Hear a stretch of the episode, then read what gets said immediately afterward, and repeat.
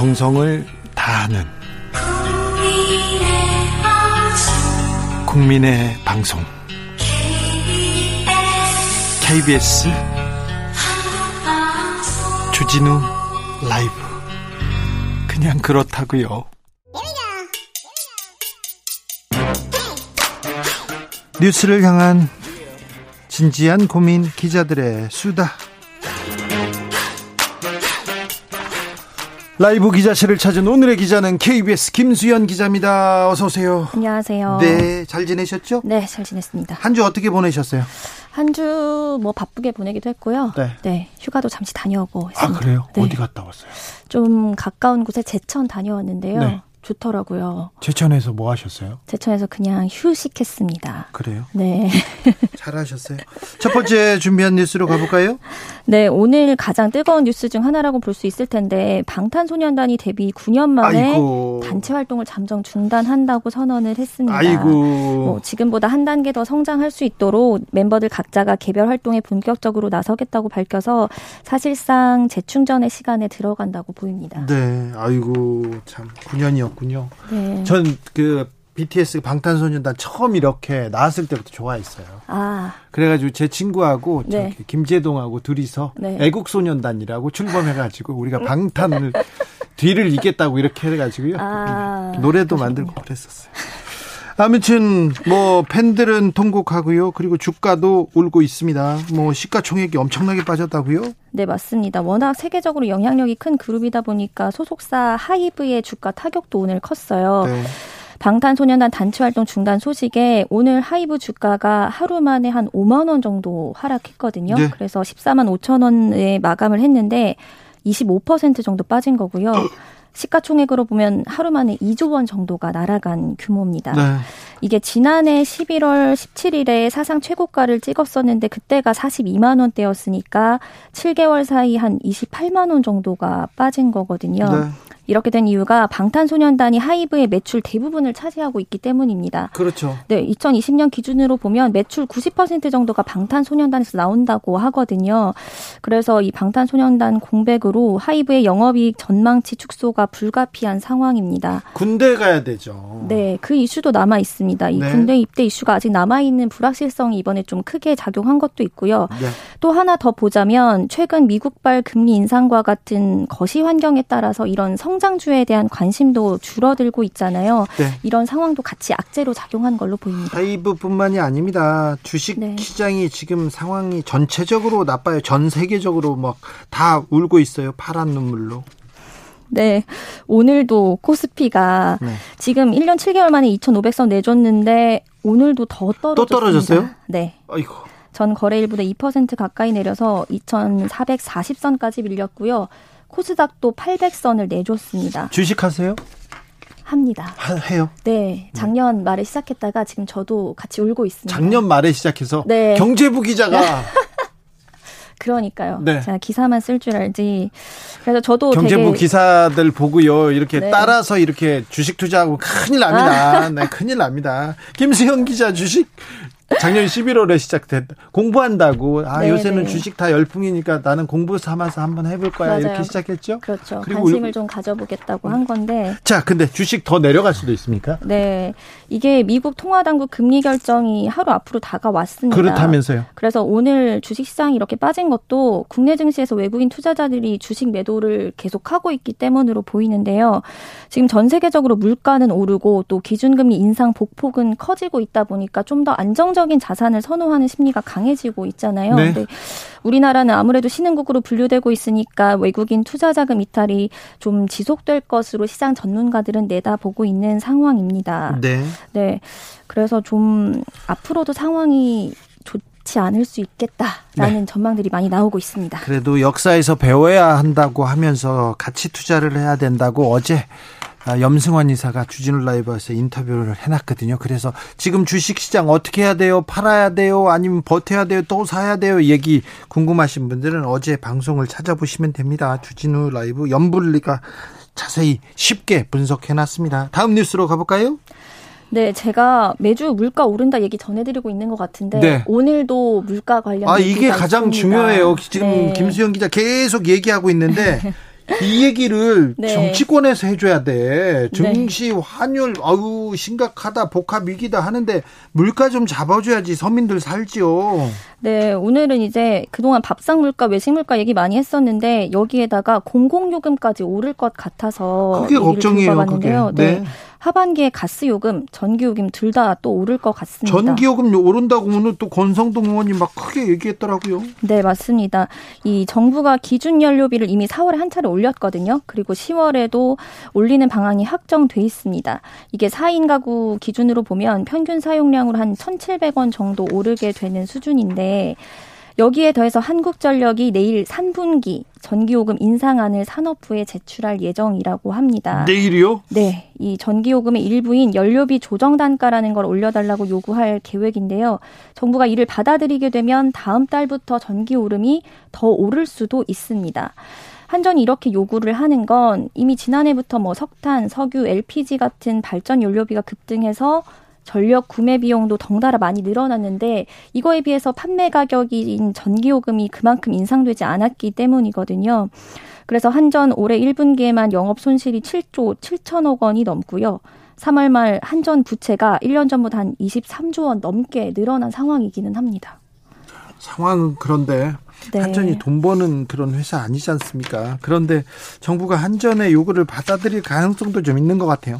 네, 이게 물가가 워낙 많이 올라서 고민인 상황이긴 하지만 지금 전기요금 상승 불가피할 것으로 보인다는 게 그 입장입니다. 오늘 말씀하신 것처럼 국민의힘과 정부가 새 정부 경제정책 방향과 관련해서 당정 협의회를 열었는데 이 내용을 보면 오를 가능성이 커 보입니다. 이 당정 협의회 이후에 국민의힘 권성동 원내대표가 브리핑에서 이 물가 안정을 위해서 전기료 같은 공공요금 인상 늦추는 방안 검토하냐 이렇게 질문을 했더니 전기요금 인상은 지금 불가피한 상황이 아닌가 보고 있다고 답을 했습니다. 전기요금 말고 또 가스요금도 오른다고요? 네, 주택용과 일반용 가스요금이 다음 달부터 4% 넘게 오릅니다. 이게 가정 월 평균 사용량 감안하면 한 달에 한 1,030, 340원 정도 오르는 셈이거든요. 네. 이게 이번 인상은 이미 지난해에 예고됐던 것이긴 한데요. 뭐 국제 가스 가격 인상에도 물가 때문에 그동안 요금을 올리지 못했던 걸 이번에 올리는 걸라고 보시면 됩니다. 네. 그런데 이게 지난달에 이미 한 번 올렸고 또 다음 달 10월까지 올해 모두 세 차례 인상이 예고되어 있는 상황입니다. 가스 요금도 오르고 전기 요금도 오르면 뭐 가계와 자영업자 부담은 굉장히 커질 그렇죠. 것으로 보입니다. 그렇죠. 이게 기본 중에 기본인데. 근데 전기요금, 가스요금, 지하철, 뭐 버스, 비행기 요금 오른다 처음에 얘기 이렇게 시작됩니다. 그러다가 민영화 이야기 나올까봐 전 그게 걱정이에요. 음. 또 그럴까봐 아, 네. 참 걱정이 또 계속됩니다. 다음 뉴스로 가볼까요? 네, 세입자 보호를 위해서 만든 이른바 임대차 3법이 시행된 지 2년을 앞두고 있습니다. 올 여름이죠? 네, 맞습니다. 이 임대차 3법은 크게 세 가지가 핵심이죠. 임대료 상승폭을 직전 계약보다 5%까지로만 올리는 전월세 상한제, 그리고 계약갱신 한 번 더 보장해서 길게 4년까지 보장해주겠다는 계약갱신 청구권제, 그리고 전월세 신고제 이렇게 세 가지가 핵심인 법인데요. 네. 이 법을 두고 그동안 시장 안정에 도움 된다, 안 된다, 뭐 여러 논란이 많았는데 정부가 임대차법 보완하는 방안을 다음 주에 발표하겠다고 했습니다. 자, 오는 8월인데요. 네. 아, 저도 이사 가야 되는데 전세 대란이 일어날 얘기가 계속 나오고 있어요. 그래서 좀 무서워하고 있습니다. 네, 이게 실제로 보면 그런데 전세 매물은 늘기는 늘었습니다. 그런데 거래는 잘 안 되는 상황이거든요. 예. 통계로 보면 지난 한 달 서울 아파트 전체로 봤을 때 전세 매물이 3% 늘, 정도 늘었고 가격은 뭐 변동 없는 보합세거나 약간 하락하는 수준입니다. 근데 왜 그러죠? 네. 이런 추세로 보면 사실 8월이 되더라도 전세 대란은 없을 거라는 물량이 많다면 뭐 있거든요. 괜찮겠죠. 네. 네. 그런데 이런 문제가 있습니다. 가격이 자, 거래가 잘 안 되는 이유가 임대차법 시행 이후 2년 동안 서울 아파트 값이 좀 많이 올랐습니다. 많이 올랐죠. 네, 평균 전세값이 1억 6천만 원 정도 올랐거든요. 왜냐하면 이게 한 번 계약을 맺으면 다음번에 5%까지 밖에 못 오르니까 전세를 아예 애초에 비싸게 내놓는 경향이 있는 아, 거죠. 아, 너무 많이 올랐어요. 네, 그래서 새로 계약하는 세입자들은 이 시세에 맞춰서 목돈을 마련해야 되는데 지금은 또 금리까지 올라 있잖아요. 네. 그래서 부담이 큰 상황입니다. 아이고 계약 갱신 청구권 도움이 좀 안 됐나요? 이게 살펴보니까 실제로 사용한 세입자가 많지가 않았습니다. 네. 이게 임대차 계약 신고 집계가 시작된 지난해 3월부터 아, 지난해 6월부터 3월까지 통계를 한번 봤더니 전체 임대차 계약 중에 갱신 건이 한 20% 정도거든요. 네. 그런데 이 중에서 갱신 청구권을 사용한 경우는 절반 정도입니다. 네. 그러니까 10명 중 1명 정도만 갱신 청구권을 사용한 셈입니다. 나 여기서 계속 오래 살 거예요. 나 여기 정들어서 여기서 계속 살고 싶어요. 그런 사람들도 있습니다만 네. 어쩔 수 없이 다른 동네로 이사를 가야 되는 사람들도 많잖아요. 그 사람들은 뭐 전혀 이렇게 맞아요. 혜택을 볼 수가 없지 않습니까? 네, 그렇게 해서 이사를 가는 경우도 있고 또 이런 경우도 있죠. 내가 더 살고 싶다고 했는데 네. 집주인이 내가 들어가서 살겠다 하고 하면 그렇죠. 지금 청구권을 사용할 수가 없습니다. 그렇죠. 네, 그리고 팔아버려도 네, 맞습니다. 다른 사람한테 팔아버려. 네. 팔았는지 안 팔았는지 모르죠. 그렇지만 판다고 하면 어쩔 수 없잖아요. 그렇죠. 그래서 지금 이런 것들을 두고 집주인과 세입자 사이의 분쟁도 많아진 상황입니다. 네, 그래가지고 어떤 또 좀 어떤 좀 불량한 세입자는요, 뭐 나 못 나가 이렇게 버티고 그래가지고 이사비 죠 그래가지고 좀 갈등도 있고 그렇더라고요. 네. 자, 정부에서 좀 보완책을 내놔야 될 텐데요. 네, 지금 뭐 집주인도 세입자도 만족하지 못하다 뭐 이런 얘기가 나오니까 보완하자는 주장은 계속 나오는데 언제 만족한 적이 있습니까? 둘 다 그렇지만 조금 보완해야 될 것 같습니다. 네, 추경호 경제부총리가 다음 주에 보완 방안 발표하겠다 했고 원희룡 국토교통부 장관도 폐지에 가까운 개선 필요하다 이렇게까지도 밝혔습니다. 이 제도가 이제 좀 안정세에 들어갔다 하는데도 폐지에 가깝게 아이고 네. 네. 그래서 지금 보면 현재 국회 상황이 여소야대인 만큼 사실상 전면 개편은 어려운 상황이고요. 예. 우선 뭐 시행령 개정만으로 도입하는 방안들이 거론되고 있습니다. 예를 들어 보면 현재 분양가 상한제 적용되는 아파트를 분양받았을 때 길게는 5년 동안 실거주하도록 돼 있는데 이 규제를 풀어서 전월세 매물이 늘어나도록 유도하겠다 이런 전망이 나오고 있습니다. 그러니까 뭐 사람들이 살고 싶어하는 신축 아파트나 인기 지역부터 숨통을 틔워줄 거라는 기대가 있고요. 이와 함께 추경호 부총리가 부동산 세제 관련된 방안도 다음 주에 내놓겠다고 했는데 이것도 국회에서는 여야 간 입장차가 분명하죠. 국민의힘은 부동산 세제 정책 바로 잡겠다는 거고 민주당은 기존의 부동산 정책 그러니까 다주택자 중심으로 세금 물리는 이 정책 기조 유지하겠다는 방침이어서 네. 좀 강대강 대치 불가피해 보이는 상황입니다. 규제 철폐하겠다, 바꾸겠다 이렇게 얘기는 하시는데 집주인 부자를 위해서 이렇게 바꾸는 거 말고 새 들어 사는 사람 없는 사람들 서민들 앞 서민들 좀 입장에서도 좀 고려해 주셨으면 좋겠어요. 네. 기자들의 수다 KBS 김수현 기자 함께했습니다. 감사합니다. 감사합니다. 교통정보센터 다녀올게요. 임초희 씨.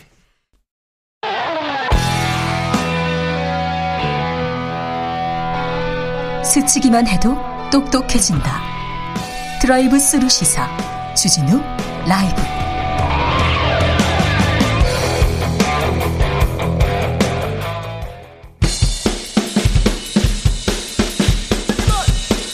틱탁 틱탁 틱탁 현란한 입담의 환상 드리블 오늘 이 뉴스를 주목하라 이슈 티키타카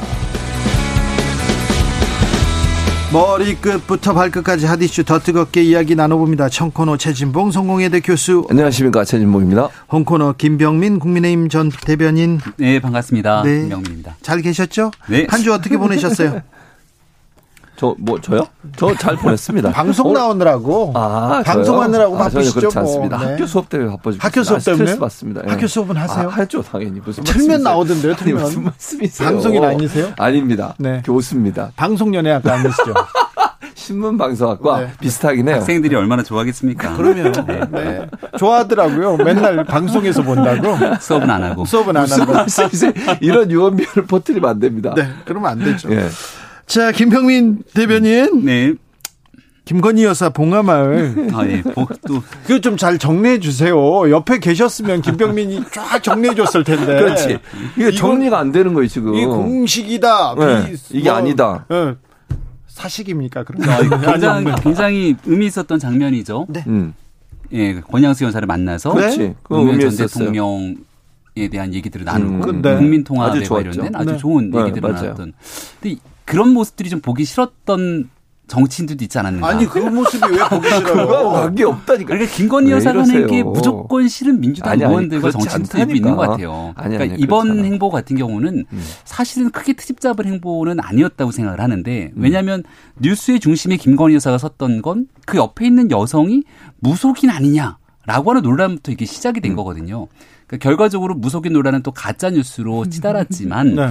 이제 김건희 여사에 대한 일거수일투족이 아, 세간의 관심이 좀 집중되는 것 같고 또 여기서 작은 실수 하나하나 이런 것들이 비춰지게 되면 한번 두고 보자라고 하는 이 정치권의 행동들도 영향력을 미치는 것 같아서 무튼 좀 안타까움이 짙게 배어나는 한 주였다고 생각합니다. 핀트가 잘못됐어요. 김병민 대변인. 지금 문제가 뭐? 아니, 그러니까 저는 김건희 여사 네. 간건 정말 잘했다고 생각해요. 권양심 여사 찾아가서 조언도 듣고 예방하고 이거는 정말 칭찬받아 마땅한 일이다. 저는 긍정적으로 평가합니다. 어, 다만, 칭찬을 하시네요. 네, 거기까지 칭찬. 네. 왜 사적인 친구를 데려가냐고요. 그게 이제 문제예요. 그러니까 아까 제가 그 주진우 기자도 아니 말씀하셨잖아요. 그분은 사적으로인데 음. 부산 빵집을 잘 아신대. 아니 부산 빵집 아는 거를 빵을 꼭 그분 그러면 그분한테 소개받아서 사갖고 하면 되잖아요. 아니 그러니까 맛있는 빵집에서 사가지고 하는 게 좀 문제입니까? 아니 사갖고 문제입니까? 하는 건 문제가 안 돼. 그분을 왜 데리고 가냐는 거야 거기를. 그러니까 제 말은 네. 사가는 건 문제가 없어요. 그럼 네. 사갈 수 있죠. 소개도 아, 받을 네, 수 있어요. 네, 네, 네. 또는 그분이 부산에 사가지고 차에 실어줄 수도 있어. 왜 거기 동행을 하냐는 거예요. 예를 들면 이제 어쨌든 김건희 여사는 대통령 부인으로서 의전도 받고 경호도 받는 거잖아요. 네. 공식 일정이었어요. 공식 일정에 왜 사적인 친분이 있는 분이 같이 동행하느냐의 문제에 대한 지적이라고 저는 생각해요. 그러니까 이게 국민들 볼 때도 아니 그 코바나 컨텐츠 예전에 근무하셨고 또 개인적으로 잘 아시는 분이고 이러다 보니까 데려갈 수 있다. 이건 개인이면 그럴 수 있어요. 뭐 김병민 의원이 거기 가시면서 그럴 수 있는 건 충분히 가능하다고 저는 봅니다. 근데 공식 행사, 공식 일정을 하시는 것이고 세금의 지원을 받는 의전 과 경호를 받는 분이라면 좀 자제하셔야 돼요. 최소한 좀 정말 백보 양보해서 차, 차에 타고 갔다고도 칩시다. 거기까지만 가셨어야 돼. 내리면 안 돼. 저는 그렇게 생각해요. 그럼 예를 들면 참배하는 거라든지 아니면 또 권양순 여사 뵈러 갔는데 뒤에 따라가시더라고요. 그분도 의전 프로토콜에 맞지 않아요. 예를 들면 그러면 권양순 여사 측에 누구누구 방문합니다. 어떤 분이 방문합니다. 이걸 다 얘기해야 되는 거잖아요. 원래는. 네. 그 모든 과정에서 이 사적인 연- 연관이나 개인적으로 아는 분이 동행하는 것은 바람직하지 않다. 이거는 권, 김건희 여사는 지금 대통령 부인으로서의 역할을 하시는 거예요. 개인 사인으로 서 역할이 아니고 그런 점에서는 이건 상당히 아쉬운 부분이라고 이렇게 생각합니다. 아, 우리 최지문 교수님이 음. 화가 많이 아, 나신 화안 건지 났어요. 무슨 말씀이세요? 적어 왔어요 지금. 칭찬 한마디는 아, 해요. 네, 많은 많은. 말씀들을 쏟아내셨는데요. 음. 갑자기 김정숙 여사 또 때? 기억나시죠? 어. 그 의상 관련된 디자이너의 딸이 청와대에 근무했냐 맞냐를 두고 막 논란이 굉장히 커졌던 적이 있지 않습니까? 그러니까 누군가의 관계를 통해서 비선이나 영향력을 함께 행사하는 사람이 옆에 붙어 있으면 그건 이제 문제라고 보는데 지금은 초창기 단계고 제2부속실이 폐지했기 때문에 김건희 여사를 보좌할 수 있는 대통령실의 직원들이 함께 따라가는 것은 큰 문제가 없다고 생각을 합니다. 예. 당연히 해야 되는 일들이고요. 여기에 이제 한 10년 정도 직위가 됐다는 충청도에 있는 한 대학교의 겸임 교수가 같이 동행한 것 때문에 커다랗게 지금 문제를 제기하는 것처럼 보이는데 이게 예를 들어서 김정숙 여사가 영부인으로서 외교 활동을 하러 문재인 대통령 없이 해외 순방을 간 적이 있습니다. 그런 공식적인 활동에 누군가가 같이 아, 실질적인 활동을 하지 않는 인사가 있으면 문제가 될 수 있다. 저는 이렇게 생각하는데 권양순 여사를 예방하러 간다는 것은 아, 사실상 공식적인 활동이라고도 볼 수 있지만 전직 대통령의 영부인을 찾아뵈면서 좋은 말씀을 들으러 간 거거든요. 그리고 과거에 이제 윤석열 대통령이 후보 시절에 구인사를 참배, 예, 구인사를 찾아가거나 아니면은 봉헌사를 찾아가서 스님들을 만나고 내가 대통령이 되고 난 뒤 꼭 찾아뵙겠다고 얘기했는데 실제 모든 곳들을 다 찾지 못하기 때문에 또 김건희 여사가 그런 부분들을 소소하게 방문할 수 있습니다.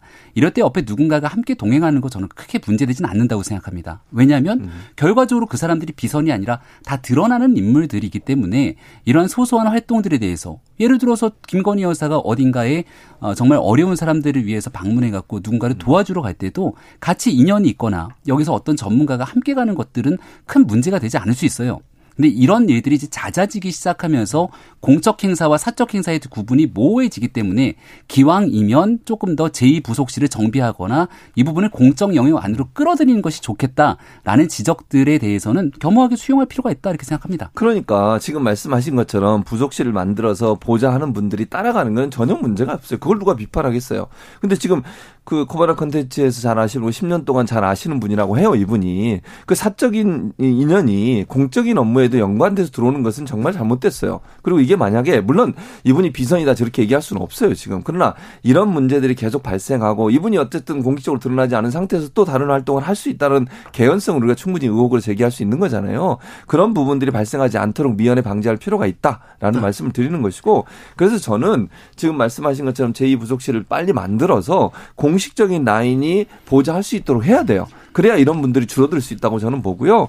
이제 또그 이게 논란이 되니까 어, 언론 보도에 보니 거기에 따라간 또 두 분이 대통령실 직원, 대통령실에 소속된 분 이렇게 얘기가 나오고 있어요. 그러니까 코바나 컨텐츠 직원이 대통령실로 들어간다 뭐 네. 이렇게 얘기가 되잖아요. 이것도 저는 대단히 부적절하다고 생각합니다. 아무 저는 무슨 말이냐면 뭐 이렇게 얘기할 수 있겠죠. 뭐 윤석열 대통령 늘 말씀하신 것처럼 능력이 있고 뭐 이러면 다 된다라고 말씀을 하시는데 코바나 컨텐츠에 있는 분들은 일부라도 피하는 게 좋다고 저는 생각해요. 왜냐하면 어쨌든 이제 김건희 여사가 어 공식적으로 대통령 부인의 역할을 하시면서 예전에 사적으로 코바나 컨텐츠에 있는 분들이 뭐 지금 논란이 된 예전에 뭐 오렌지 그 어, 사진이라든지 뭐 개사과 문제 이런 문제도 사실 그곳에 계신 한 분이 사진을 찍은 것으로 알려지고 있잖아요. 지금 이런 문제들이 계속 발생할 수 있는 위험성이 있는데도 코바나 컨텐츠 이랬던 분들을 공식 업무를 하는 쪽으로 데려오시는 것도 이것도 논란이 될 수 있어요. 너무 과하게 좀 음. 많이 많은 것들을 엮어서 비판한다 이렇게 생각하 생각이 듭니다. 왜냐하면 대통령실에 근무하고 있는 여러 직책의 직위를 갖고 있는 공직자들이 있을 겁니다. 근데 이제 김건희 여사를 보필하게 되는 옆에서 말 그대로 어 행정적인 업무보다는 음 옆에서 같이 활동들을 좀 해나가는 사람들의 경우에는 기존에 인연이 좀 있는 사람들이 와서 활동하는 게 큰 문제는 없는 일이거든요. 네. 그러니까 뭔가 전문성이 없음에도 불구하고 전문성이 있는 직위로 아 굉장히 고, 어, 높은 직위를 받아갖고서는 임용이 되게 되는 것이 오히려 문제가 되는 일이지. 김건희 여사와 같이 오랜 활동을 해왔기 때문에 여기에 대해서 같이 일할 자격이 없다라고 얘기하는 건 좀 과한 지적인 것 같고 오히려 이런 사람들이 국가의 국정에 사적으로 개입하면서 문제를 일으키는 경우들이 발생할 수 있 다면 크게 지적될 수 있겠으나 아직까지는 그런 일들이 보이지 않기 때문에 김건희 여사를 둘러싸고 너무 과한 집중 또 과한 정치 공세가 이어지는 것은 좀 지양할 필요가 있다고 저는 그러니까 생각합니다. 자격이 없다는 얘기가 아니고 제가 얘기하고 싶은 건 뭐냐면 이런 거예요. 제2부속실의 업무라고 하는 것이 대통령 부인으로서 공적 업무를 하는데 보좌를 하고 그분에 대해서 대통령 부인도 처음 대통령 부인 역할을 하시는 거니까 잘 모를 수 있잖아요. 그런 부분들을 잘 가이드할 수 있는 예전의 경험이 있거나 그런 어떤 뭐랄까요 교육이 된 분들이 들어오는 게 저는 맞다고 봐요. 그러니까 코바나 콘텐츠 일했던 분들은 그 분야의 전문가일 수는 있지만 그런 예를 들어서 대통령 부인으로서의 공적인 업무를 수행하는데 보좌하는 역할에는 전문가라고 보기가 어려워요. 네. 그런 분들보다는 그런 전문성을 갖고 있는 분이 들어오면 더 좋을 뻔했다라는 그, 얘기를 그 얘기를 이제 제2 부속실을 통해서 음. 어, 공식적인 조직을 강화시켜라 이런 음. 조언으로 아마 생각을 좀 하고 있습니다. 김병민 네. 대변인. 음. 어, 김건희 여사 팬카페 활동은 어떻게 보십니까? 이 팬덤에 대해서는요? 자연스러운 활동이라면 크게 문제되지는 않을 텐데 이게 좀 인위적으로 이어지거나 아니면 뭔가 국민적 정서와 좀 동떨어지는 방식으로 이어지게 된다면 대통령의 성공한 국정 운영에는 조금 도움이 되지 않을 수 있다 이렇게 생각합니다. 네, 약간 네. 우려가 있죠. 지금 보이고 있는 건 어, 팬카페라는 것은 이제 윤석열 정부가 성공하기 위해서 뭔가 보좌하거나 뒷받침이 되거나 함께 협력하는 모습으로 가야 되는데 오로지 김건희 여사에만 초점이 좀 맞춰져 갖고 국민이 생각하고 있는 방향과 동떨어지게 가게 된다면 그것은 팬카페로서의 활동에 대한 존재 이유에 대해서도 고민하게 되죠. 근데 지금 말씀 주시는 건 이제 강신업 변호사에 대한 논란 때문에 얘기를 주시는 것 같은데 과도한 발언이나 또 과격한 언쟁 등으로 인해서 국민들 보시기에 눈살을 찌푸리게 된다면 팬카페가 내가 좋아하는 사람을 위해서 함께 팬덤을 형성하고 힘을 보태는 건데 오히려 그런 활동으로 내가 좋아하는 김건희 여사에 대해서 더 국민들에게 긍정적인 여론을 형성하지 못하게 된다면 한 번쯤 고민해 볼 필요가 있겠죠. 네, 그러니까 지금 말씀하신 부분이에요. 그러니까 지금 뭐 그리고 또 그 팬카페 운영하시는 분이 강 변호사께서 매간 매직 무슨 위뭐 뭐 시민 다이단 사회단체 같은 걸 만들 시민 연대인가요? 정확한 이름 제가 모르겠는데 그거 만들면서 회비 납부 때문에 논란이 됐어요. 근데 이게 물론 순수한 의미에서 할 수 있다고 봅니다. 그분이 그런 의도로.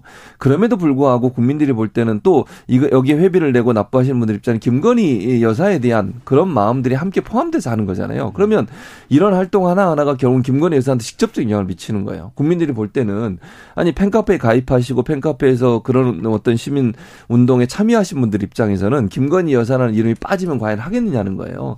그래서 저는 팬카 카페가 운영된다고 하면 정말 순수하게 정말 그야말로 그림자처럼 역할을 해야지 어떤 부분을 적극적으로 나서 가지고 활동하는 것은 결국 그 모든 부담이 만약에 그런 팬카페에서 어떤 일이 일어나게 된 그 모든 일이 다 김건희 여사에 그대로 전가된다 하는 부분을 꼭 기억해야 될 것입니다. 민주당의 팬덤은 어떻게 보십니까? 민주당의 팬덤은 음. 어떤 영향을 미치고 있습니까? 그러니까 민주당의 팬덤도 긍정적인 부정적인 면이 둘 다 있다고 저는 생각해요. 그러니까 긍정적인 면이라고 하는 것은 어쨌든 정치 세력이라고 하는 것이 팬덤을 중심으로 확산될 수 있는 어, 그런 기회를 갖는다는 점. 근데 문제는 뭐냐면 그 팬덤이 팬덤 안에만 갇혀 있으면 문제가 돼요. 중도로 확장될 수 있도록 해야 되는데 그게 너무 그뭐 강, 제가 뭐 이런 표현, 강성이라든지 아니면 너무 한쪽에 표현. 집중되게 되면 확장성은 떨어져요. 그러니까 팬덤이 긍정적으로 역할을 하려면 어떤 사람의 팬의 역할들이 좀 더 중도 확장성을 가진 부분으로 활동이 돼야지 그래야 확장성이 늘어나는 거잖아요. 근데 너무 한쪽에 갇히거나 한쪽 방향으로만 집중하게 되면 결국 그 안에 갇히게 돼서 확장성이 더 줄어드는 역할을 할 수도 있겠죠. 교수님 팬덤에 이렇게 또 이렇게 제 팬덤에 네. 아. 갇혀 있는 거 아닙니까? 아닙니다. 저는 교수님. 확장성이 많은 팬덤을 아, 그렇습니까? 있습니다. 학생들이 예. 교수님 어 너무 좋아 좋아요 그러면서 아, 그렇죠. 거기에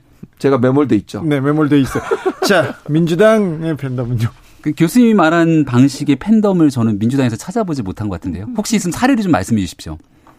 뭐 지금 질문하시는 거예요, 저한테? 아니, 왜냐하면 그런 팬덤이 겁니다. 좋겠다라고 얘기를 하는데 네. 아무리 생각해봐도 그런 팬덤이 잘 보이지가 않지 않습니까? 지금 우리가 우리 정치권의 팬덤 문화에 대해서 비판하게 되는 건 내가 좋아하는 누군가를 위해서 함께하는 모습보다는 내가 좋아하는 누군가와 다른 사람에 대해서 피아를 구분하고 내 쪽에 대한 공격이 들어왔을 때 더 과도한 공세를 통해서 편가르기, 갈라치기 정치가 훨씬 더 극대화되고 있는 문제점들이 지적되는 것 아니겠습니까? 예. 연예인에 대한 팬덤에서도 과거에 내가 좋아하는 연예인만 최고고 상대 연예인에 대해서 막 야유를 짓는 팬덤이 있었던 때도 있습니다. 근데 점점 시간이 지나면서 이 팬덤에 대한 문화들도 더 적극적으로 향상이 되고 성, 내가 좋아하는 예, 네, 내가 좋아하는 연예인들 그리고 내가 좋아하는 누군가를 위해서 봉사 활동, 기부를 한다던가 더 긍정적인 에너지들을 만들어내고 있거든요. 근데 우리 정치권에는 지금 그런 일들이 잘 보이지 않게 되는데 여기에 대해서 시초를 거슬러 올라가게 되면 문자 폭탄을 과도하게 보냈을 때 이걸 양념이라고 얘기했던 그런 모습들이 이 과격한 팬덤 문화를 더 양산시킨 것은 아닌가 되돌아볼 필요가 있다고 생각합니다. 최근에 이준석 음. 대표 지지자들이 네. 배현진 최고위원한테 항의 문자 폭탄 이렇게 보낸 것 네. 같은데 당, 당, 대표가 부합니까 자중하십시오 뭐 이런 걸 얘기했더라고요. 네. 근데 이게 말이 안 된다고 생각해요. 왜냐하면 이준석 대표를 좋아하는 사람들이잖아요. 음. 그럼 이준석 대표가 지난 대통령 선거 때 했던 얘기 혹시 기억하십니까? 당 대표는 대통령 후보의 부하가 아닙니다. 네. 그러니까 이런 얘기를 하면서 직위에 대한 차이가 있을지언정 정치인에 대한 기본적인 존재를 어, 인정해달라고 하는 이준석 대표의 목소리가 있는데 최고위원이 정치적 지위상 당대표보다 서열상 아래 있긴 합니다만 네. 배현진 최고위원이 이준석 대표 부하는 아니지 않습니까? 어, 의원이고요. 예. 네, 근데 이걸 갖고 이런 식으로 얘기를 하게 되면 오히려 이준석 대표를 돋보이게 하는 팬덤이 아니라 그렇죠. 정치적 갈라치기에 대한 팬덤이 되기 때문에 조금 자중할 필요가 있다고 생각합니다. 그러니까 지금 말씀하신 거예요. 그러니까 이준석 대표도 사실은 이 팬덤이라고 하는 것이 특정 세대, 특정 연령층에 제한되잖아요. 그 팬덤을 가지고 지금까지 정치를 해온 거고 앞으로도 그럴 것 같아요. 근데 이게 위험성이 갖고 있어요. 아까 김병민 어, 의원이 잘 얘기했잖아. 위원장이 여러 가지로. 그런 문제예요. 결국 거기에 매몰되게 되면 빠져나오지 못해요. 그리고 그것만 가지고서 일정 부분의 이익을 얻을 수 있지만 확장성은 전혀 없습니다. 그런 부분에 있어서 윤석 대표의 이런 팬덤은 문제가 많다. 알겠습니다. 물론 민주당에도 아까 말씀하신 것처럼 특정 여론에 집중하는 그런 팬덤이 되면 안 돼요. 근데 네. 뭐 저는 그래서 이재명 의원이 그런 얘기 했잖아요. 그 과격한 문자 폭탄 보내거나 아니면 과격한 어떤 행동을 하는 거 자제해 달라고 요청하는 것도 잘한 거라고 저는 생각합니다. 네. 여성 팬들에게 과도하게 매몰돼 있는 교수님. 그렇지 않습니다. 네. 저는 전 세대에 다 지지를 받고 있습니다. 어, 김병민 대변인, 예. 어, 저기 윤석열 대통령이 네. 영어 이렇게 가끔 가, 좋아하시죠? 씁니다. 네, government attorney 그러면서 아, 네. 어, National Memorial Park 하면 멋있는데 국립 추모공원 하면 멋이 없다 이런 얘기 하시더라고요. 그, 이 얘기 들으면서 주진우 라이브 하면 멋이 있는데 주진우 실시간 하면 멋이 없나? 왜 주진우 라이브라고 생방송 할까? 라이브는 실시간도 멋있네. 실시간이라죠. 왜 거기서 주진우 생방송. 라이브를 이름을 좀왜 바꿀- 이러세요? 그러니까 우리가 생각했을 때 네. 생각보다 많은 일상의 언어들이 영어를 통해서 이루어지고 있기 때문에 이렇게 빠져나가네. 그러니까 주진우 라이브. 저렇게 아, 정말 이런 얘기를 하게 된 것이죠. 그러니까 한글에 대한 우리의 전통과 멋스러움에 대해서 간과한 표현이 아니라 아, 좀 더 많은 사람들에게 익숙한 표현으로 이런 멋스러움이 전해지고 있는 현재 상황에 대해서 아마 평가하고 얘기하는 것이 아닌가 생각을 하는데 윤석열 대통령은. 후보 시절에 제가 가까이 있으면 팝송도 좋아하는데 우리나라 노래도 엄청 좋아합니다. 네, 장르를 가리지 않고 그렇기 때문에 올드팝 좋아하죠. 너무 올드해.